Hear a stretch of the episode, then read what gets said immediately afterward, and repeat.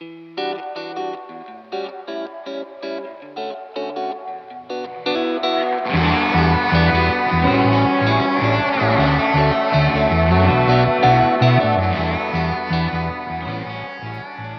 friends. Welcome to Bar of the Conference. I'm your host, Derek Scott III. This episode is just incredible. There's no other way to describe it. It's with Alice Williams. Alice and I get the really cool honor of serving together as co lay leaders of the Florida Conference. Now, if you know Alice, you know that she has an awesome resume. She's gifted, experienced, uh, loved and appreciated inside and outside of the church. She's a member of the LGBTQ community, and her quiet and effective way of leading is its own masterclass. But, y'all, in a sense, we are all Alice.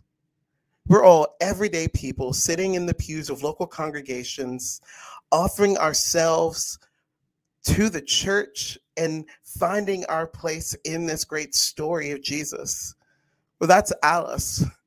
And so in this interview, you're going to hear her share her personal history with the UMC, her experience at General Conference 2016, and then she's going to talk about participating as a member of the Commission on the Way Forward. I just love how Alice seems to be able to talk about what's happening in the church and then connect it to things happening outside of the church and then bring it back to discipleship and humility and servant leadership. I've got a feeling that as you listen to this interview, you're going to love her as much as the Florida Conference does. And y'all, Florida loves Alice Williams. So you know what to do. Grab that notebook. There's so many insights in this episode get a choice beverage, and let's listen to this interview with Alice Williams. Enjoy.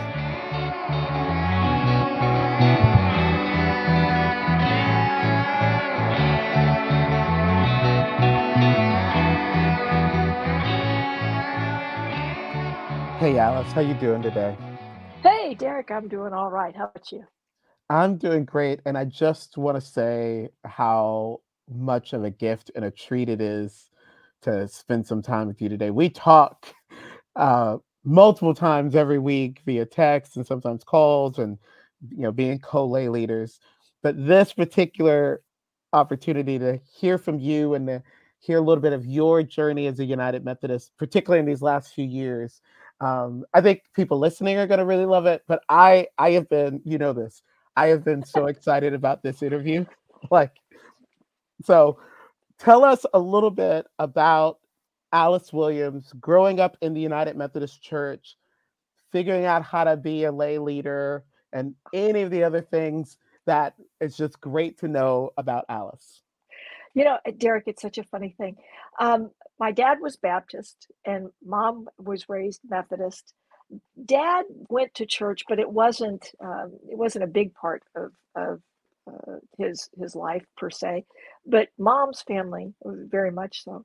So when they moved to Florida and were trying to get you know established and whatnot, uh, dad said, "Well, you know, the Baptist immerse and the the Methodist sprinkle." He said, "I don't know, dunked or sprinkled. It doesn't much matter to me." so mom said, "Well, then I want to go to the Methodist church," and that's how it got started and we were very fortunate the the neighborhood that we lived in actually this wasn't until i was probably 10 years old uh, but the neighborhood that we lived in um, had a church that was uh, just uh, getting started well if you will pine hills united methodist church.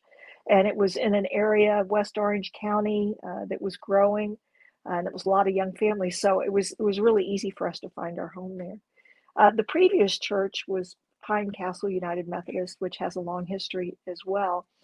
And I was pretty young though when we started going to that that church, and mom was involved in things like the thrift shop and taught Sunday school, and mom and dad both bowled in the, the bowling league that they had. So church has always had a big part of of of our life, both socially as well as as spiritually. So that was my connection to the church, and uh, at, at Pine Hills, uh, you know, that was a big part of even my uh, uh, junior high and high school. That's what we called them back then. Uh, junior high and high school experience was the the people that I hung out with a lot were the people that were I was in MYF with, you know, and, and uh, we did a lot of stuff together. And I was in the choir and uh, just different things in the church. So I was I was I was pretty much engaged. And it wasn't until after I got out of college I actually stepped away for a while. Uh, but there was some reasoning for that. Um, I uh, I didn't realize it until I was in my early 20s. I, I guess I must have known to some degree, but uh, I found that my missing piece, as far as having a, a life partner, was not necessarily in the direction that I thought it was going to go. I, I fell in love with a, a woman that I have been with now for 43 years. Um, and we met uh, through some friends. Uh, both of us worked at Disney. Uh, and um, you know, it was for me. It was pretty much as, as soon as we met. Uh, we we were old fashioned from that perspective. We dated for a bit, but um, I knew that this was this was what I had been looking for. And because of that, I you know I and how churches tend tend to view uh, lesbian relationships. I, I was a little leery of, of getting involved in the church. And it wasn't until 1984 that uh, I switched jobs for a short period of time. I left Disney and uh, was trying to get some more experience in a marketing uh, role.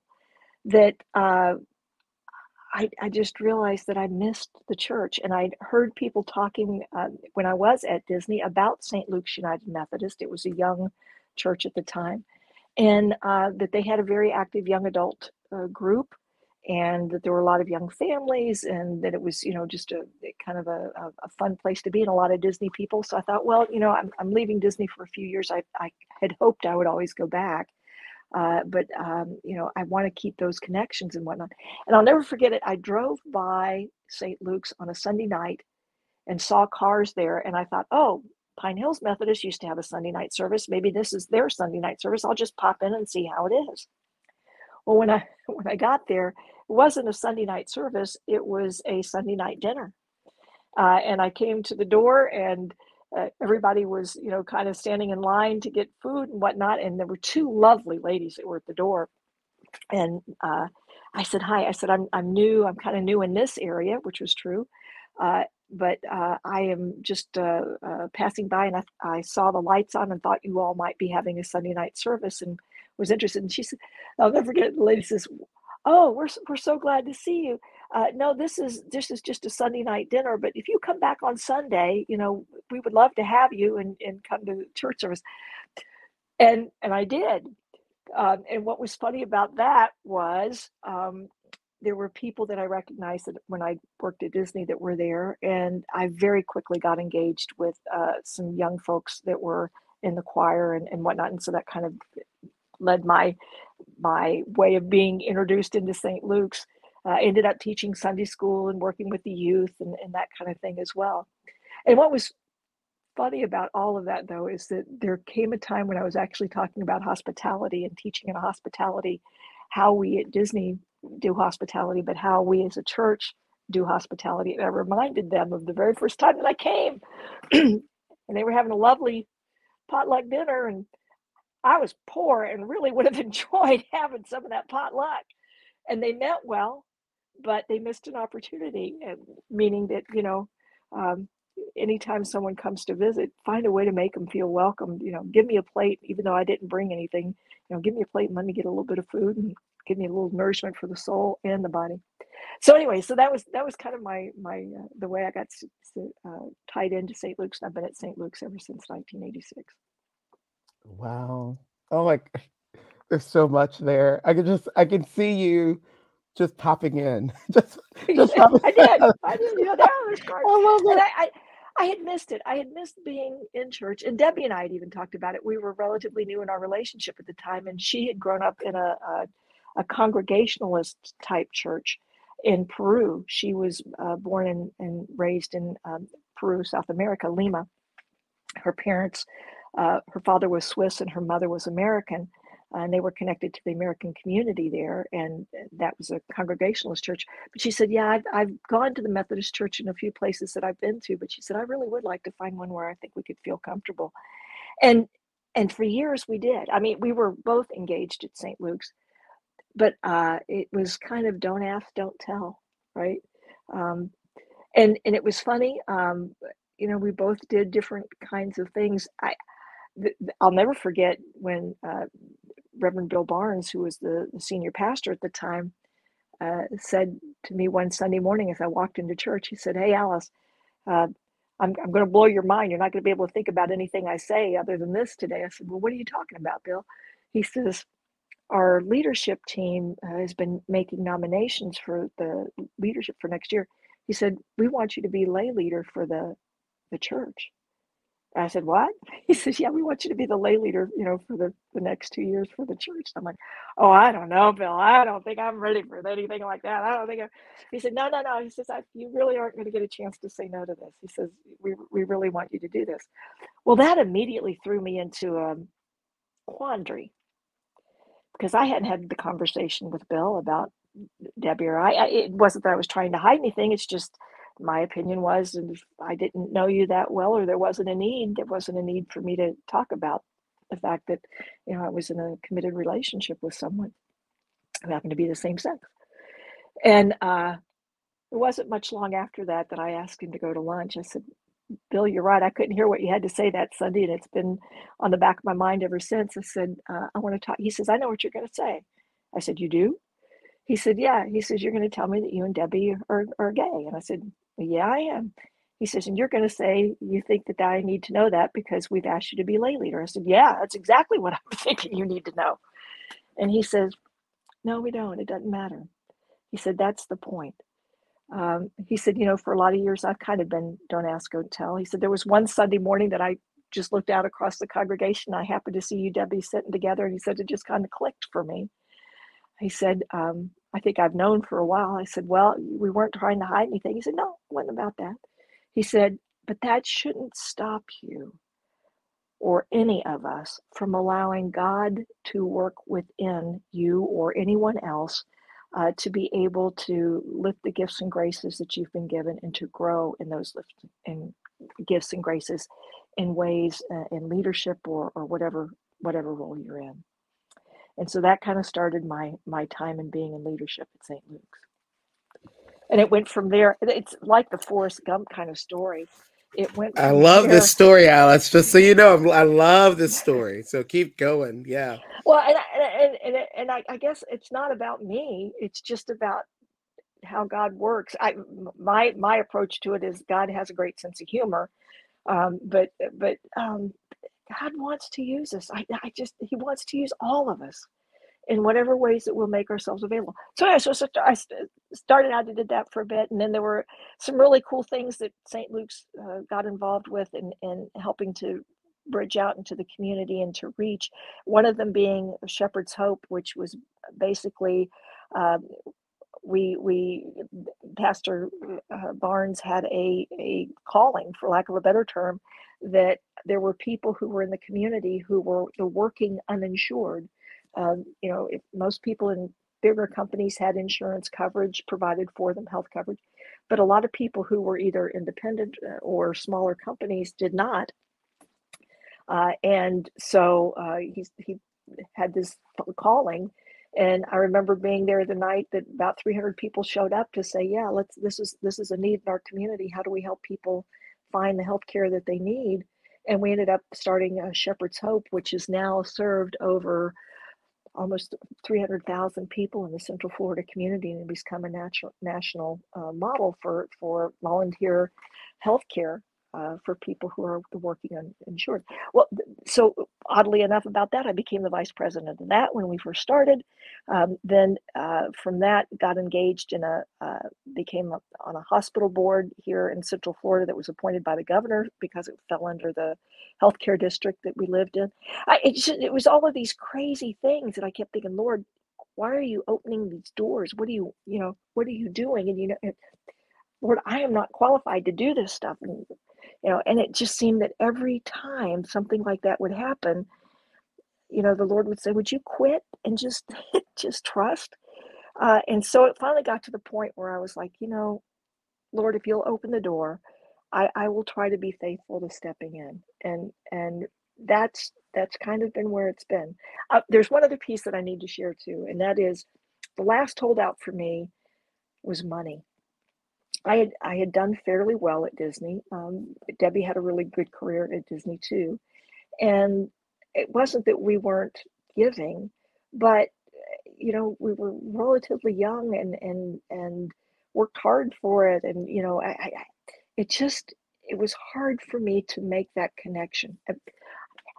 All all the other stuff, you know, the, the time, the talent, but it was the treasury that was really the kind of hardest part for me to, to yield over. And I'll never forget one Sunday, um, there was a sermon on stewardship, and he brought a thousand dollars in hundred dollar bills, ten one hundred dollar bills, and he brought a kid up out of the congregation, totally unrehearsed. I mean, you could tell this was totally unrehearsed.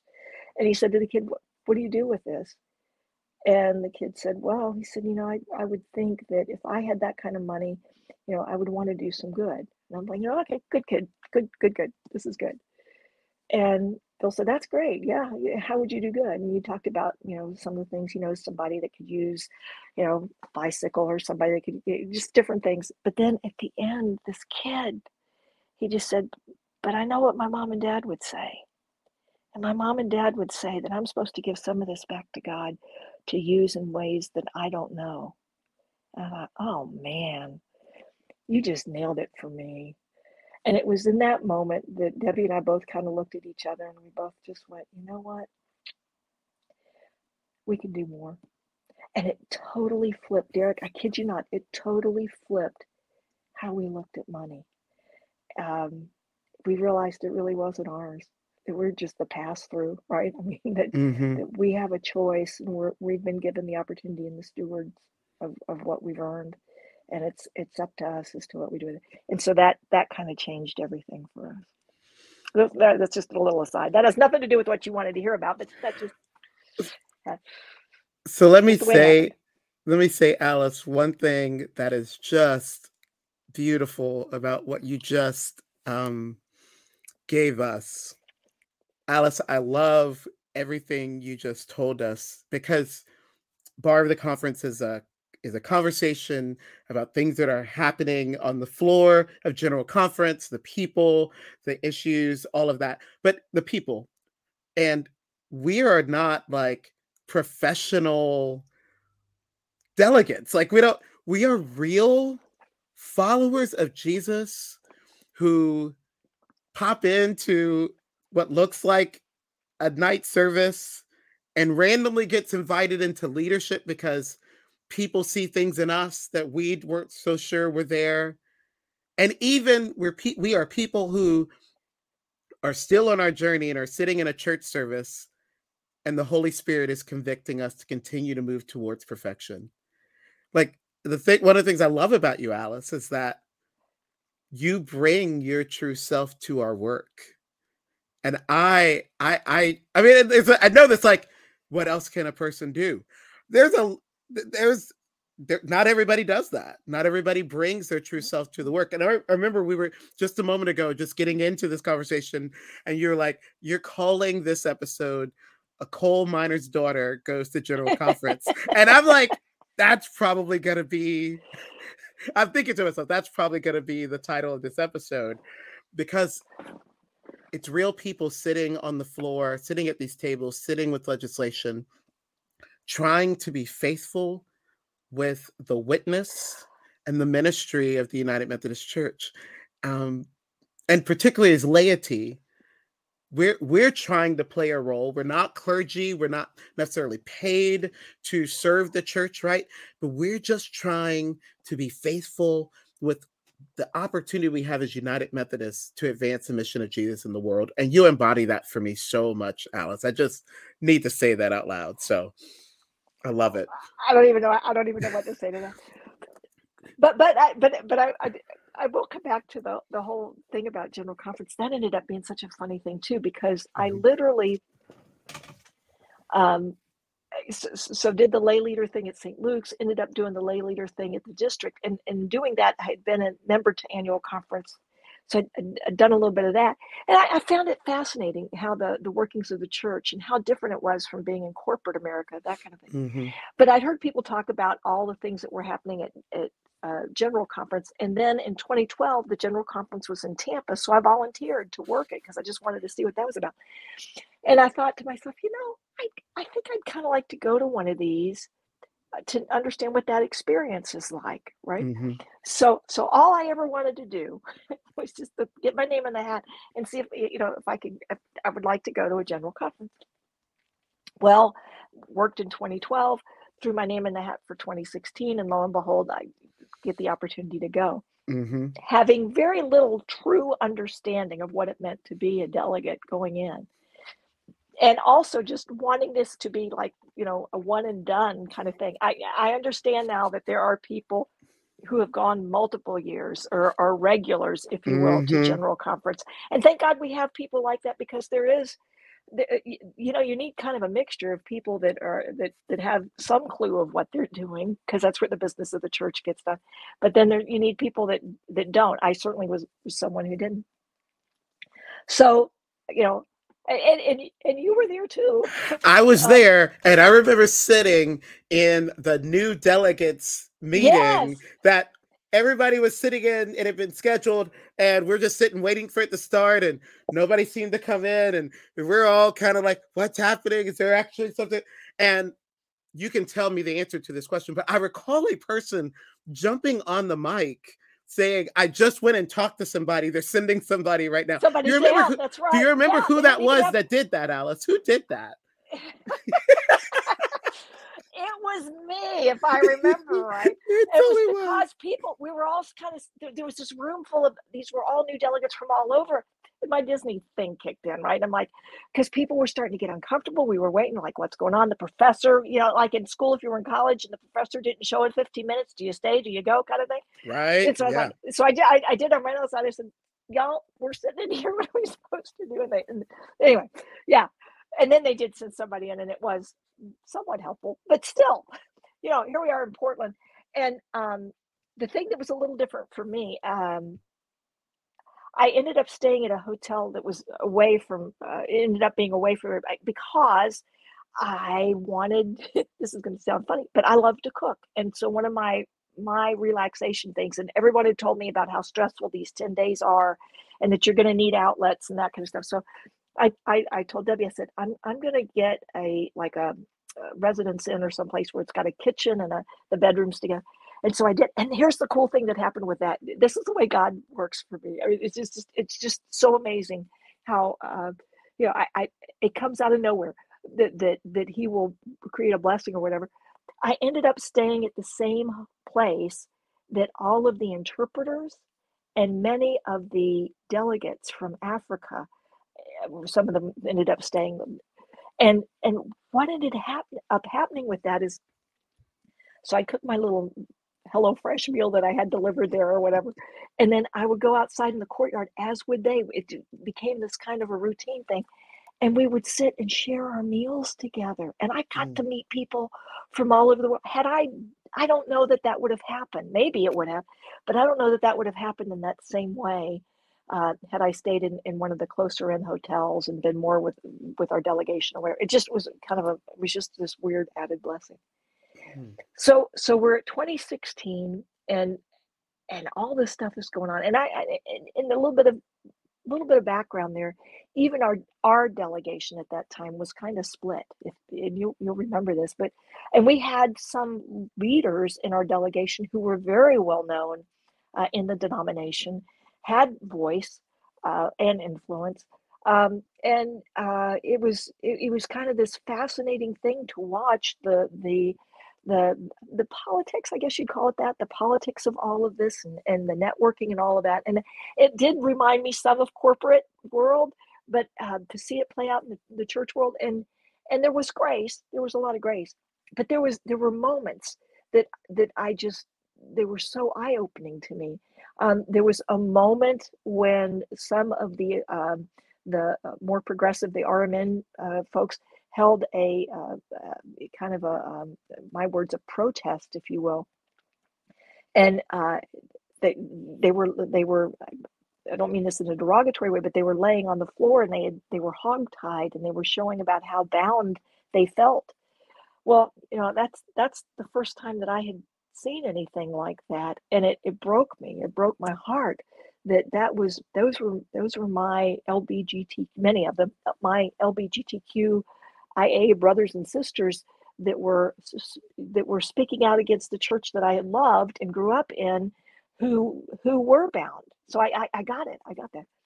And then there was another really beautiful, beautiful moment when we were in conference and uh, it must have been known because I remember the bishop that was presiding uh, as soon as it started said, you know, this is this is a moment, and there were some uh, folks from the LBGTQIA community that came through, and they sang this song about we are here, we are loved, and and it was one of the most beautiful moments. And I thought to myself, this this is where we can make change, and this is where the church is speaking, and there, this is where we we are. Um, the, the Holy Spirit is moving, and God is is trying to talk among us, right? So there was all of that that was going on. And of course, then what happened at the end of that 2016 is that we were just at this impasse that we just could not. And um, it, it was one of those moments where you, you just were, were like, what do we do? And someone stood up and said, Bishops, we need you to lead us in this moment. Now, a lot of what my work, I, I, didn't get a chance to share that with you, but my personal work um, was spent in human resources at, at with the Disney company, which afforded amazing opportunities to work in some really uh, uh, um, amazing ways, big ways even with um, uh, executives at Disney that were doing. We were opening parks in different countries, and we were, I mean, big projects, big things, you know so I, and and union negotiations and that so i so i i, I knew uh, a little bit from the work that i had done about what it is to be at an impasse and, and you know that kind of thing and i really felt it in that moment that this this was a we were a organization that was truly struggling with what do we do next and so we looked to our leadership which were the bishops and you could see on the bishops faces okay yeah we're, we're the leaders but honestly, we're not sure what to do either. And so, you know, there was that moment of, of and, and so they came back the next day and said, okay, we're, we're going to create this thing. We're going to, we're going to take some time. We're going to put together typical Methodist because we do so much by committee. We're going to basically right, put together right. a committee. Yeah. It's going to kind of, kind of take a look at this, right? oh, that's kind of cool. Okay, so so we left, and and I didn't think anything more about that. Didn't really didn't give mm. any other thought to it. that that meeting in Portland, that meeting in Portland, it it it hit a lot of people, right? Because yeah. it had been the culmination, and and I I want to go back to something. Uh, so help me remember to pick up. I'll yeah. come back to, yeah, to what happened you. after Portland. But I but I, I want to I want to go back to something that people need to understand because I lived through this. I wasn't involved in it, but I I was young enough and, and, and heard enough about it that I lived through what took place when the church became the UMC in 1968. So there was that merger, and and and then even more uh, that I didn't know at the time was going to impact me because I was just a junior in high school or even maybe even a freshman in high school in 1972 but what was going to happen with the language and and how that would impact me later on the language that was entered into in the book of discipline uh, around uh, homosexuality. So back in 1968 you got to give context to where where we were as a as a nation in the world. There, there was the vietnam war was going on it was the racial unrest. If, if we think there's racial unrest today, and there is, mm. but boy, the racial unrest that was happening back then was, um, in my words, it was horrific. We were right on the heels of, of JFK had been shot, Martin Luther King had been shot, Robert Kennedy been shot. There was there was a lot that was happening in that respect. So there was a lot of unrest and the church was struggling to find its way to be relevant in all of this. And the church was also trying to figure out its role uh, and its culpability to a lot of it. For the LBGTQ community, there was a lot of stuff that was going on then too, because not only did you have the racism issues, but you also had you also had people like Madeline O'Hara, who was coming forth and saying, you know, uh, we need to separate church and state even further than what it is. And let's take, because when I, I grew up, that our, our school every morning we said the Pledge of Allegiance and we had a moment of prayer or silence, right? We had voices like Madalyn O'Hair who said, take that out of the school completely, right? That doesn't belong there. And so we did, right? That happened. So, so the church was really struggling. Then the issue of homosexuality, you had Harvey Milk, uh, and what happened with with him being assassinated. You had this was just a little bit before, but the Stonewall uh, riots that came a little bit later on. But but that movement of of um, you know where where where do we fit if we're uh, gay or lesbian at that time primarily gay or lesbian bisexual transgender was even more out there right in, in, in those moments um, and and and where does all this fit and where do we fit into society and we're trying to find our voice. And so there was there was all of that. And then you had people like anita bryant in florida who was a former miss america who was singing come to the florida sunshine tree for the citrus industry and you know having a, a voice that way but who was also very very anti-gay very very much so. And you had people in south florida in particular that were trying to lead the gay rights. And so I kind of I grew up in all of this that was happening, right? Fast forward, I go to work for Disney. It's in this it's in the 70s and 80s that I'm starting to build my career there. Well, you know, I, I got to tell you that some of the most creative minds that Disney had were people who were members of the LBGTQ community, right? And so this was a, a company who was based on uh, promoting the family values, but was also struggling with its own understanding and acceptance and identity uh, of where you know what do we do? And and then the aids epidemic comes along. And so at work we we started losing some of these creative amazing people to this weird unknown virus thing that we couldn't figure out or know except that it was hitting the, the, the gay male population primarily. And we started to, to see the divide that that caused in churches and whatnot because they we didn't know how to respond, right?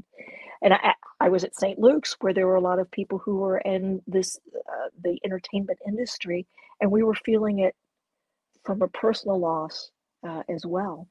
And so, you know, the, part of my upbringing uh, at St. Luke's and stuff, we started the serenades concerts where we did beautiful, amazing uh, entertainment-based concerts that would raise money for the AIDS community, and and even the rift that that caused within our own congregation. It was an act of mercy. It was a statement of justice, but people were afraid because at that time the AIDS epidemic, you, you know it, was a very fearful thing. We were talking about should everybody in the U.S. be tested, uh, blood tested? You know, I mean, there were there was almost legislation for that. Uh, there was there was all of this stuff that went on, and the church really found itself in a very hard place in trying to answer uh, the, the calling to be in ministry, and yet still be able to uphold the values that, that they had you know so so there was all of that leading into now we get to Portland. After Portland, we don't know where we're at. And and before we keep going, this is all so good and helpful, Alice. But I just I want to locate it even a little bit more. That sure.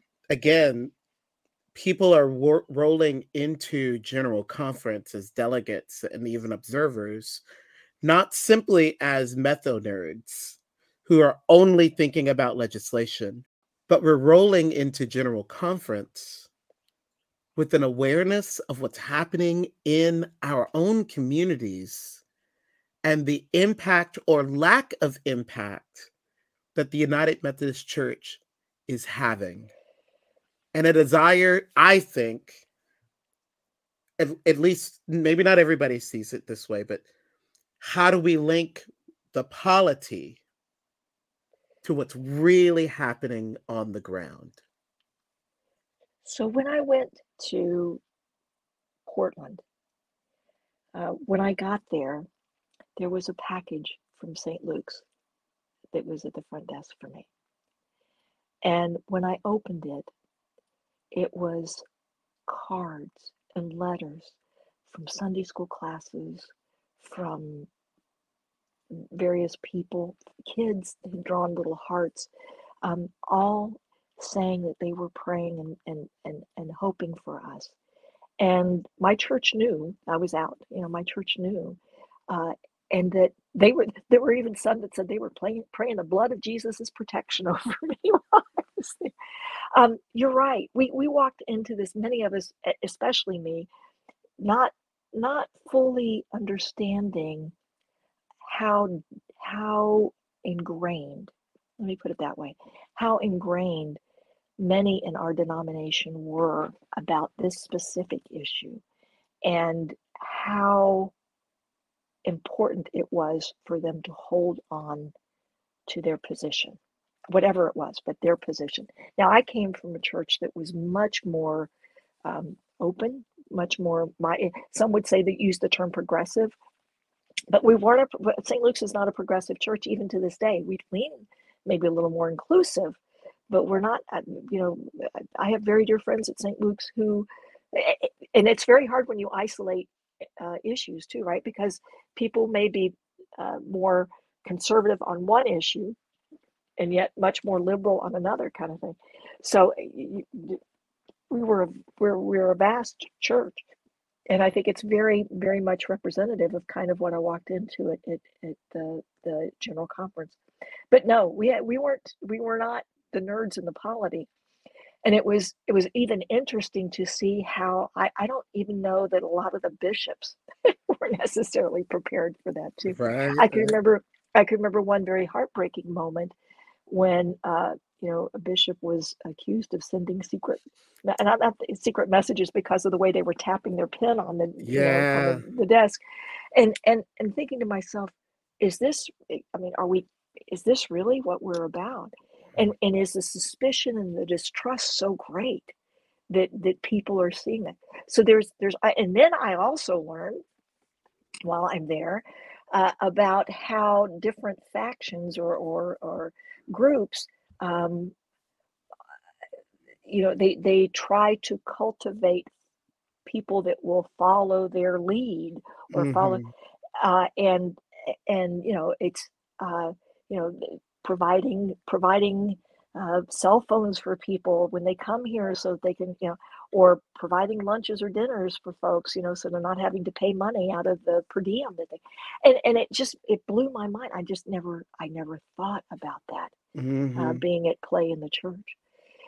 And it was wonderful because it also helped me to understand, uh, you know, the different central conferences and just how how uh, difficult it is because they're in a different place than than what we are with this. Mm-hmm. Um, mm-hmm. I served I, I served in uh, um, uh, the episcopacy side of, of some of the legislation, and I ended up leading uh, a group uh, around some of the uh, legislation that had to do with with uh, as, fate would have it would have to do with LGBTQ inclusion, and there were 16 of us in my subcommittee, and we had oh it was some crazy like 250 pieces of legislation to get through, and so uh, there was a lot of debate about whether we would be able to do it. Well, by golly, we did. Uh, we, we broke it up into and, and, and dealt with it in what I called a compartmentalized. We, we, we managed to. Now, again, part of that was because of some of the work that I had done at Disney that I was able to bring that in. It had nothing to do with me. It was just, I, I okay, seen this done before we can do this kind of thing. Mm-hmm. It, it made it happen. But I remember very, very much some of the conversation. I walked into that last day uh, of our, our um, subcommittee meeting and, and all this legislation, and we'd saved the hardest for last. And it was literally around the issue of how do we as a church think about LGBTQ clergy uh, and what are the issues that we how do we deal with that if, if there are LGBTQ clergy and uh, or LGBTQ clergy that want to be ordained. And for whatever reason, before I left Orlando to go there, I had stopped at a Walgreens and picked up some last minute stuff. And I saw these Dove candies, little pieces of Dove candies. And I, I bought a bag of them. And the cool thing about Dove candies is when you go inside or you open it up, there's a saying before you eat it. And the night before, you know, I was I was saying, God, I, I don't know where this is going to go or what you want to do with this, but give give me the wisdom to lead the group in a way that would be be good. And um, I don't know, it just kind of came to me, take take those candies in. So I did. And when we got together, the 16 of us, we'd done some really good work the day before. We're now ready to do this hard work. I just threw those candies out. I said, Y'all pick one up. And and everybody grabbed one. I said, open it up and take a look at it. And, and in each one of them there's a saying or whatever. I said, that's that's kind of like what we are right now. Every one of us has a story about what brought us here. And so for the, fir- the first 30 minutes of that day of our work, I said, we're, we're just going to share our stories about this, about what we're feeling right now. And we went around and the 16 of us shared. And there was one woman who was a DS. Uh, her central conference was in, was in Africa. She was from the Congo. She said, I can't even say this word because where I'm from, this the, the, even saying the word homosexual is is a sin, eh, not just a sin. It's it's like against the law. Uh, you know, people people can be imprisoned and and that. kind. And when you begin to be, understand the context that everyone came from, it became readily clear to us that we are not all of like one mind. We may call ourselves one denomination, but there, there's no way that all one rule fits. And at least that was my takeaway is there's no way that all one rule can fit. So okay, so that ends being it. it and, and let's let's take a quick break there. Oh, okay. so good.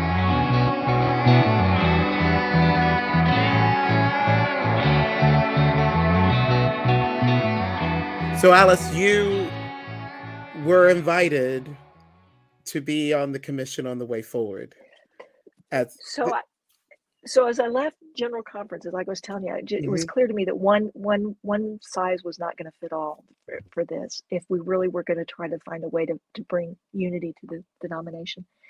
So we get back, and yeah, they talked about this thirty-two, or they they were wanting to put a commission together, and and uh, my my bishop um, had uh, had come to St. Luke's and made a statement, if you will, about inclusion. It was kind of the first time that he had ever had the opportunity to kind of share that. Uh, it was Bishop Ken Carter, and uh, you know, in his own journey with this, and and you know, uh, where his his thinking was, and at the end, uh, he I don't know, he said something about you know you you know that they're looking for people to to be on the. I said, Ken, if I do this, you, you need to understand, I, am I am not the poster child of LBGTQ. I've, you know, I've been in a few pride parades in my life, maybe one or two, but eh, I, I, I, that's not who I am. He said, I don't think that's that's necessary. So oh, oh. anyway, so I wrote I wrote a little thing. Off it goes, and you know I don't hear anything for a bit, and then I get this letter, and it's a letter from a bishop who I don't know, uh, that says uh, we have, you know, we've we've been tasked with putting together this 32 person commission, and we would we would be um, would like to know if you would you would be willing to do it. Uh, it'll probably run for a year to two years. Uh, we are putting together the outline for it, but would you be willing to do that? And uh, I thought, well, you know, Lord, I said, if you open the door, I'll stick my head through if you really think I can do something with this. But again, I, I even in that letter that I or the thing that I wrote, I said I am not the poster child for for LBGTQ. I that that is not who I am. You need to find other voices. That would not be why I would be there. I have been in negotiations with unions. I've done that kind of stuff. I've grown up through the church, but I am not. I'm not the the. So ends up that I am one of three people on this 32 member commu- uh, commission uh, that's going to spend the next 18 months that uh, working on uh, trying to figure out what a way forward would look like.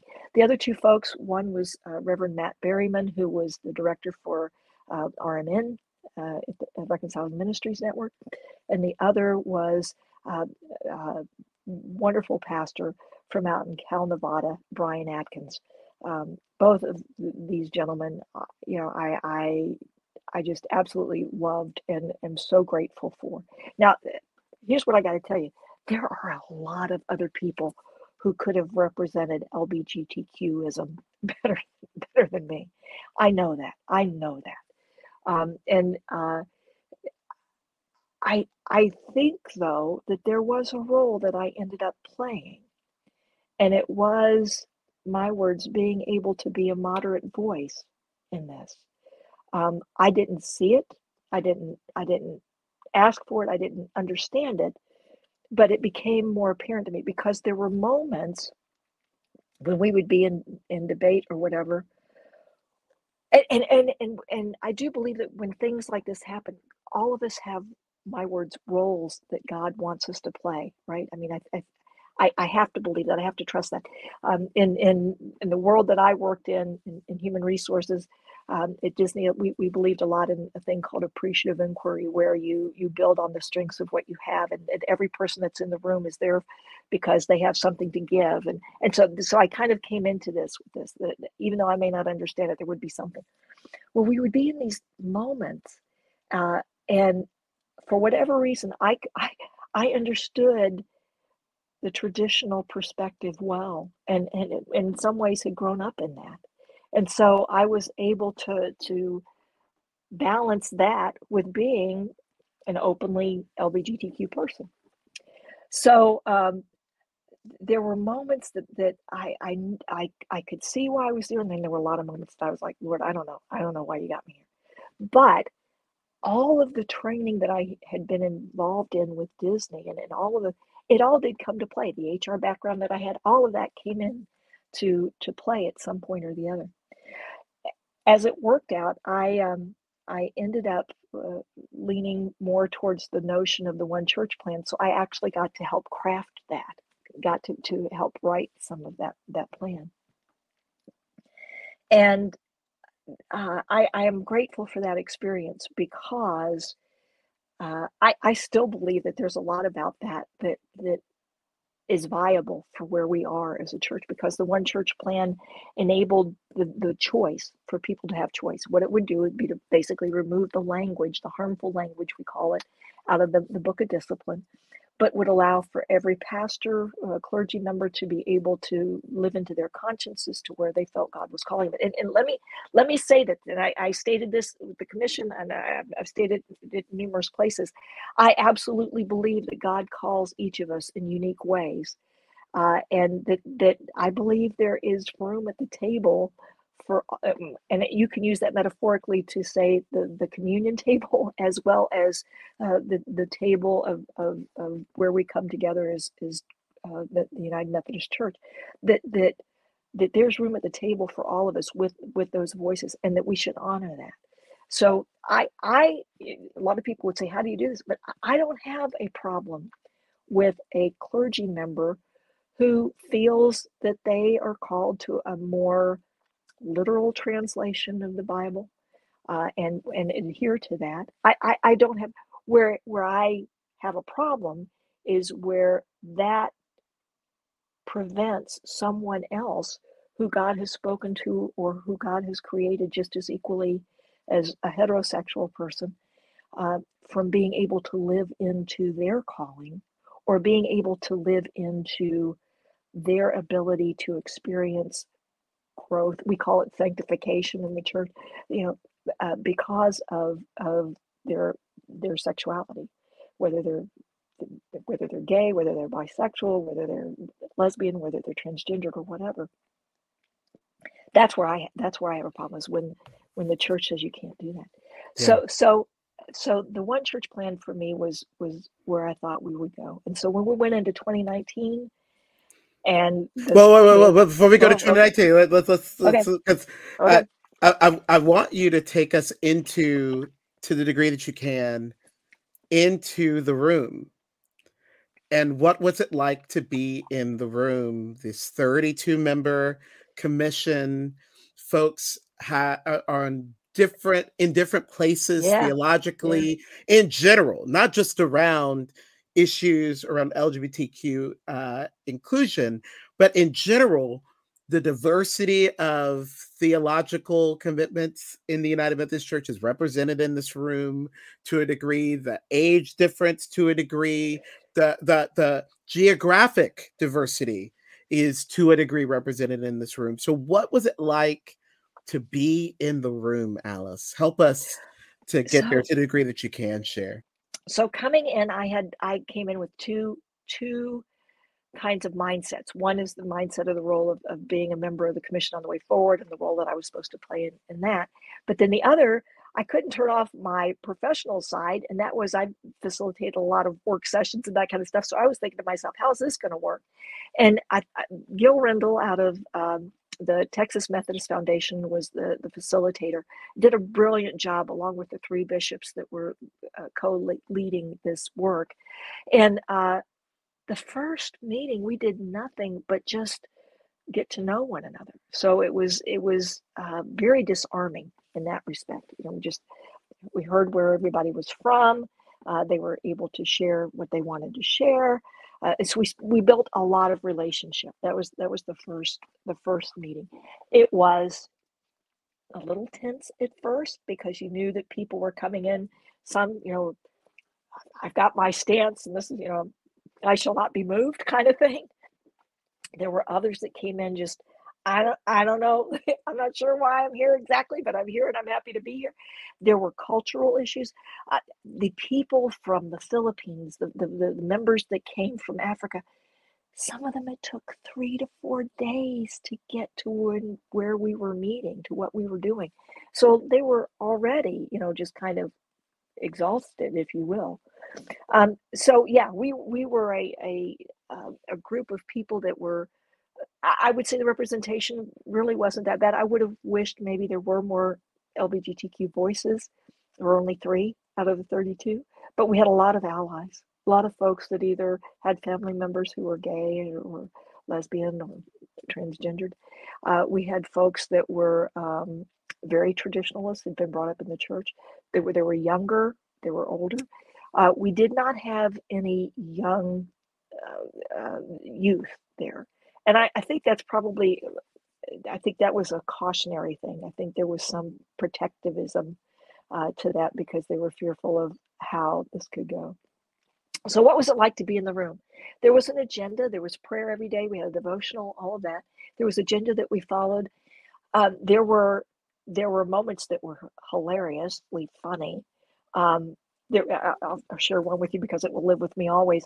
Um, we did the devotionals and this particular day galatians 5 happened to be the, the part of the devotion and they handed out just at random uh, went around and handed like i don't know five people to read scripture. And it ended up that i was asked to read. It was the it was the part of the scripture where paul and his frustration basically and, the, and then the translation that i had i believe it was the amplified version that they gave me I would just assume that basically you were, uh, you know, it was all cut off. and that, that rather than you worry about cir- circumcision, I just, I would just rather that you were basically all cut off and, and made eunuchs or whatever. And I thought, oh, this is really good. Have the lesbian woman read about emasculating men. and the room fell apart. I mean, it was just, it was, wow. and it was, there was no intent to it, but it was just funny. So there were those moments. There were mm-hmm. tense moments. There were moments that I was absolutely shattered. I, and there were some, um, there were some moments that I'll just, just share this. There was one moment where it hit me so hard about what we were doing. Uh, two actually. One was we were in a uh, subcommittee meeting at the the uh, the Reynolds uh, uh, building in Charlotte, and we were sitting outside having lunch. And the way the lunch was set up, there were t- tables of four people, and I was sitting at a table with a bishop across from me, and two diametrically opposed individuals uh, on the other side. And one person looked at the other and said, very just out of the blue looked said, you know, I could be in a church with you. I could be in a church with you. And the other person said, Well, you know, I, I appreciate that. I'm not so sure that I could, I, I could be. I think I think your net needs to be a little wider in order for me to do that. But what wasn't said but was very clear was that they couldn't be in a church with me. That that I would never be a part of that. Their their belief was so strong. And I, I sat there for a moment and the bishop across from me, who I didn't know that well, I could see the color drain from from his face because he didn't know what to do in that moment. And it was probably uh, we we gone back inside maybe 30 minutes later. He came up to me and he goes, "How do you do it?" And I said, "What are you talking about?" He said, "You realize what was said out there?" I said, "Yeah, I do." He said, "How do you how do you reconcile the fact that you know he was basically excluding you?" And I just looked at him and I said, "What do you think's been happening for the last since I mean, for years? This is not Mm. new." Now, my my experience is probably very different because I've been very privileged and I feel very supported in a lot of ways, but make no mistake, if you are LBGTQ in the church, any church, you are going to experience being disenfranchised, being marginalized. I said my my um, abrasions, they may not be huge, but there have been years of micro abrasions. Mm. Dinners for eight that I wasn't made members of, or Debbie and I weren't invited to. Just those kinds of things, those kinds of moments. Wow. And so, so there was that. And, and I want to share one more, Derek, because it's the kind of it, it too will live with me. It was in 2017. We were in Washington D.C.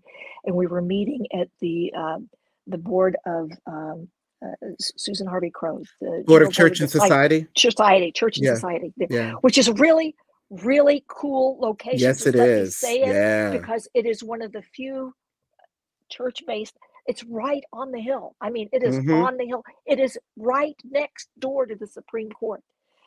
Every day I would walk in, and uh, as I was walking into the building, I would look over at the Supreme Court, and there, you know, what it says, it says justice for all, right? And so that was my mantra, right? Justice for all. So we're sitting in, and we're talking about how, you know, how can we find a way, you know, that we can we find a way? Can is it possible? Yada yada yada. And my phone goes off because I get news alerts, and it's 40 gay men have been rounded up in Chechnya. Uh, and there is a possibility that some of them will be killed. You can go back and do the, if you query 40 gay men uh, arrested in Chechnya. And then you go on to read the article, and in it, the Chechnyan government says such a thing could never happen because we don't have gay people, is the, is the gist of it. And I sat there, I had tears in my eyes and I, I, I said, you all, this, you need to know that this is, this is what's going on in the world right now. And I, I happened to go outside and I saw Susan Henry Crowe, who's the secretary. She happened to be out there mm, just saying hi to us. It was at a break. And I said to her, I said, did you see this? What's happening? She said, yeah. She said, it's heartbreaking, isn't it? I said, what are we doing? She said, Alice, that's what makes it even harder. We can't.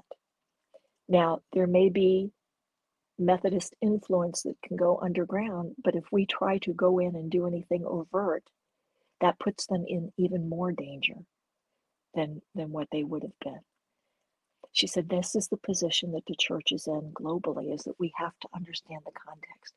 So so I was so it, it was it burned in me, both of those things kind of burned in me.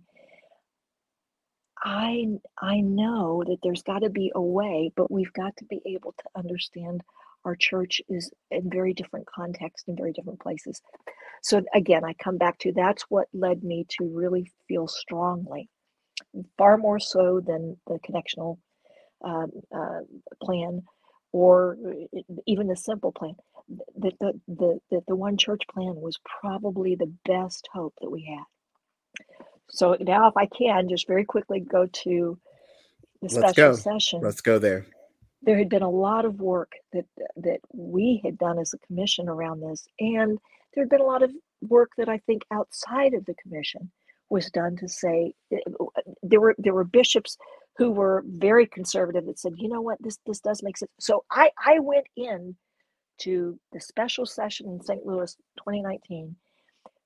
I won't say feeling confident, but feeling that there was there was possibility there was real possibility that the one church plan would be passed. And and the first day that we were there was nothing but prayer. If you remember that first day we were in prayer for the work that was going to be done. The second day was when uh, things started to get interesting in that in that second day was when we put the order of legislation together. And if you'll remember that you know we rank ordered what we would we would want to deal with as a, as a body. Yeah, I remember this. And the traditional plan ended up being like I think it was third maybe it was hmm. it wasn't the first thing but it was the third uh, because there was some things that we needed to do with Wespath and some other stuff that ranked first and you can go back and look i, I don't want to misrepresent it but what happened was the one church plan fell below the traditional plan in the legislative order. Well, when that happened, you don't we didn't need if if the one if the traditional plan was the one that was legislatively ranked higher you would not rank another plan to vote on you would say okay that's the so what that meant was all of everything that we had done and all of this kind of went out the window with with that rank order of legislation. And I just, I, I remember, I remember you, you know, looking over at you and, and other people at the table and just thinking to myself, oh God, oh God, how, hmm. how what, how could this moment, how, how could it have happened like this? And thinking, all that work that we've done. I, I traveled you know, there were nine different places that we went to. I went to Berlin. I mean, we went to all of these things. How, how could it be that this this would be the way this would end? Hmm. It didn't even get really what we felt was the light of day. So there was a lot of work that went into place after that, and I think you were probably involved in it, even some, perhaps in some ways more than I. But there was a lot of of um, trying to bring back the one church plan, if you will, you know, trying to find mm-hmm. ways to legislatively mm-hmm. bring it back to life. And we did. We there were we had the opportunity to bring it back. And it got voted down by a simple majority. And I want to say it was like, I don't know, 53 to 48, something along those lines. It was a very slim majority, but still you could was, feel was, the emotions in the room. It, it, it was really, really hard and at that point, a minister got up and said, folks, if the traditional plan continues, I'm not going to say everything that he said, but it was paraphrased to say, this will be like a virus and it will it will split our church. It will split the dome. And that guy just happened to be Reverend Tom Berlin. Yeah. Yeah. That, who now happens to be our bishop. Happens to be our, our bishop, Tom Berlin. Yes. And how how funny how things would would would come around. Um, you you asked about being in the room. The other thing was that was difficult was we wrestled with the terminology. You know, um, and I, I'm going to give it credit where credit's due. Tom Berlin kind of helped us think through with some sugar packets, and it's where we kind of got the notion of um, progressive, centrist, uh, traditionalist. Well, and also the actually, compatibilist language. the was, compatibilist language yeah, that was in yeah. there, right? Compatibilist, so non-compatibilist kind of, that we used. Yeah, yeah. Right. And so all of that kind of helped us to give some, nobody liked being put in a box. None of us did really, but it gave us, it gave us some language to be able to think about and to, to move with. So that compatibilist language um, and, and what that looked like helped us out. There was another God moment, personal for me. We were in Berlin. Um, my father passed away when I was 18. Uh, I and I was I was my daddy's little girl. I was just, you know, he loved my sister dearly, but but I was daddy's little girl. There's no doubt about it. And I was the baby of the family. And um, Dad had been in World War II and in Korea. He was in the Air Force as a bomber pilot, uh, and so had flown many missions. He was stationed in England and stuff. And there was there was something about that that I I don't know. Uh, I always uh, he was an electrical engineer. I, I related to that. I was geeky. I, I was a geeky kid, and I related to all of that. And um, after he passed away, his co-pilot for for most of the missions that he was ever flew uh, heard about dad's passing and ended up reaching out to mom and basically i have a complete listing it was like it was his this co-pilot's way of dealing with some of the trauma that he had been through he put together all of the missions and everything that my dad flew so off we go to berlin we're at a methodist church in berlin it's a Sunday. Uh, we've we've had our we've been to church there, and they invited us for lunch afterwards. And I'm sitting at this table with two very lovely older ladies, both of whom are in their 90s, and both of whom were children during World War II, and both of whom lost their homes because of the bombing raids that my father flew. We narrowed down the time I mean, I I had I you know, and I sat at this table with them, and we just kind of I said, well, I said my father was changed by this. He was doing his duty, but and it's true. He he uh, my father was a very genteel man, but he he he couldn't talk about the war much, and I'm sure a lot of what he did was terribly bothersome to him.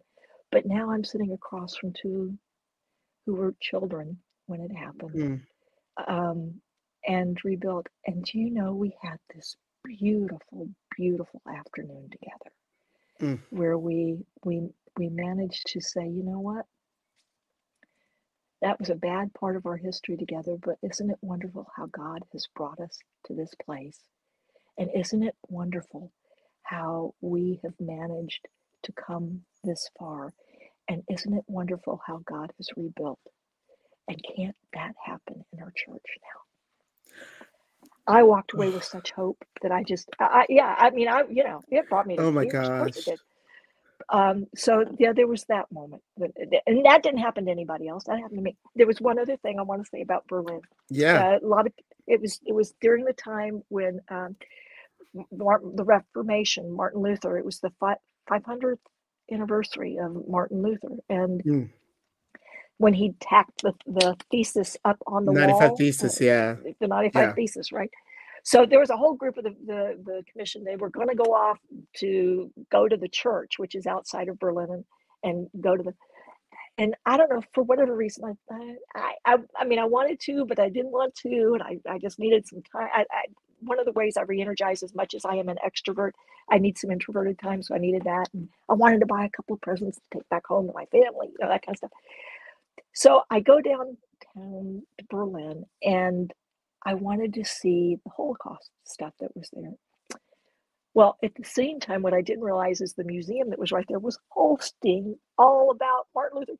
So I went in and I actually saw some of the writings of Martin Luther. So where they might have gone to the church, I actually saw some of the stuff. You know, I was this whole wonderful thing. So I spent yeah. a couple of hours there, did that. That was really, really cool. And then I went over to the Holocaust uh, the, the, what they've done is they've taken it kind of like our Vietnam Wall, sort of, kind of, but I mean, it tells the story of the Holocaust. And I got to one place and it it hit me. I had forgotten this part of history. Not only did the the Nazis uh, imprison uh, the the the Jews, but there were hundred thousand gays that were given pink triangles Yeah. that were imprisoned as well, and many of them died. Mm. And I, whether they were Jew, whether they were Christian, whether, you know, whatever. And I, I thought to myself, you know, this is part of the story that doesn't get told enough. Um, Right. this has been issues that we have been facing for years, and, and it just humbled me. It just and and so you know, I walked away from that thinking, God, I may not have been the best voice, but boy, I'm so grateful for this opportunity to have at least tried. And that's that's what I would say to you, Derek. Mm. For me, that's what it was like. Is I don't know that I made a difference, but at least at least I tried, and I was given that chance to try. Alice, this is so. This is as much holy for me as it is informative, um, and inspiring. And I've got you. I, we're already over time, so I just want to ask you just a couple more questions quickly. Um, struggling to like, because my heart is just like all over the place right now. Um, so yeah, much. I don't know that I I don't know that I did this well. I, I it, it mm. haunts me. Could I have done better? But, but what a what a blessing to have at least had the chance to try. So anyway, all right. What do you want now? What do you want now? oh gosh. Okay. Um. The story you just told a, a bit ago, where you're sitting with these two women who were victims true victims um, of, of, of World War II. And yet, th- what was in that story was this this sense that something um, new was able to emerge out of all of all of that, right? And and so much of the story not not just of LGBTQ inclusion in the UMC, but of the the affirmation of the dignity of people of color within our denomination, the elevation and amplification of women in leadership um, and in pastoral spaces. There's so many ills that our denomination has inflicted on itself, and so many people who have been harmed by it and you've had to live through and and participate deeply in a specific part of it and now we are at a different moment a weird moment in the life of the umc that we have covered in this podcast and will continue to cover we're, we're about a year and a half little less actually from the next general conference what hope do you see for our church Oh, so you know, Derek, we talked about this at annual conference. Annual conference. It was an analogy that I used about the table, um, and, and and you know, setting the table and being table seaters and stuff. I am so so uh, hopeful because I see it. I see it. I see it happening. Um, we are we are so close, right? We are so close. Uh, and I, I, really do. I think part of it has to do with um, you know, I, I, hear people say it's generational. I do think there's some element to that. Um, I, I, think that uh, I think the Holy Spirit's working in amazing ways and, in hearts. I mean, the fact that if you look at our our delegation makeup and, and where we are today as opposed to where we were in 2016, all of that, I, all of that gives me hope. But but the the greatest thing that I see is that if um, it was was it was kind of the story I told about my mom saying, you know, uh, in this family, you know, if you want dessert, you got to eat you got to eat the veggies before you get there. It, it's that it's that that that we've just we've got to to continue to lift our voices and it's it's in all things. And i and, and i, I want to say that this is not you're right it's not just about inclusion around lbgtq although that's that's that's important at this moment. It, it's it's creating truly what the beloved community of god is meant to be. And so we need to lift all the voices. What i will say is that the work doesn't end with whatever comes out of 2024 uh, even even if the language is removed and stuff because i think there's a lot of work in helping people to understand what it means to be inclusive and and what that looks like and and how how do we uh, make it make it to where the church is a safe place for all, right? For all, and I, mm. and, I, and I mean that. Um, but I am I am more hopeful than ever, and and and I, it, it's that's you know uh, I've, I've, told this story too.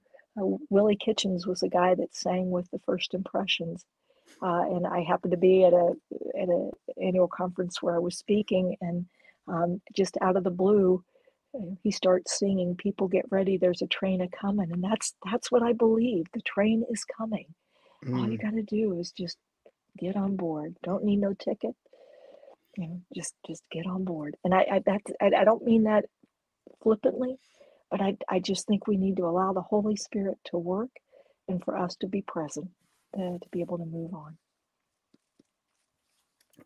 Alice, I cannot thank you enough for, oh my gosh, just who you are. And again, the way that you bring your authentic self into these spaces. Um, it is inspiring. Um, it, it, it, it is it is hope filled um, and it's just beautiful. I'm so grateful for you your leadership and the yes that you always give to Jesus when the door opens.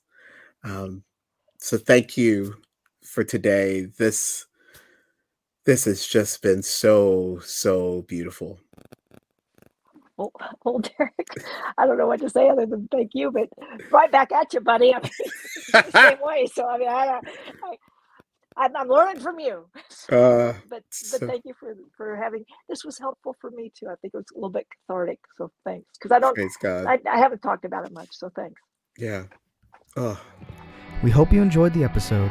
Bar the Conference is produced by the team at Wesley Survival, a ministry of Studio Wesley. Subscribe to this show on Apple, Spotify, Amazon, or Google platforms so you don't miss a single episode. Thanks for joining us, and see you next time.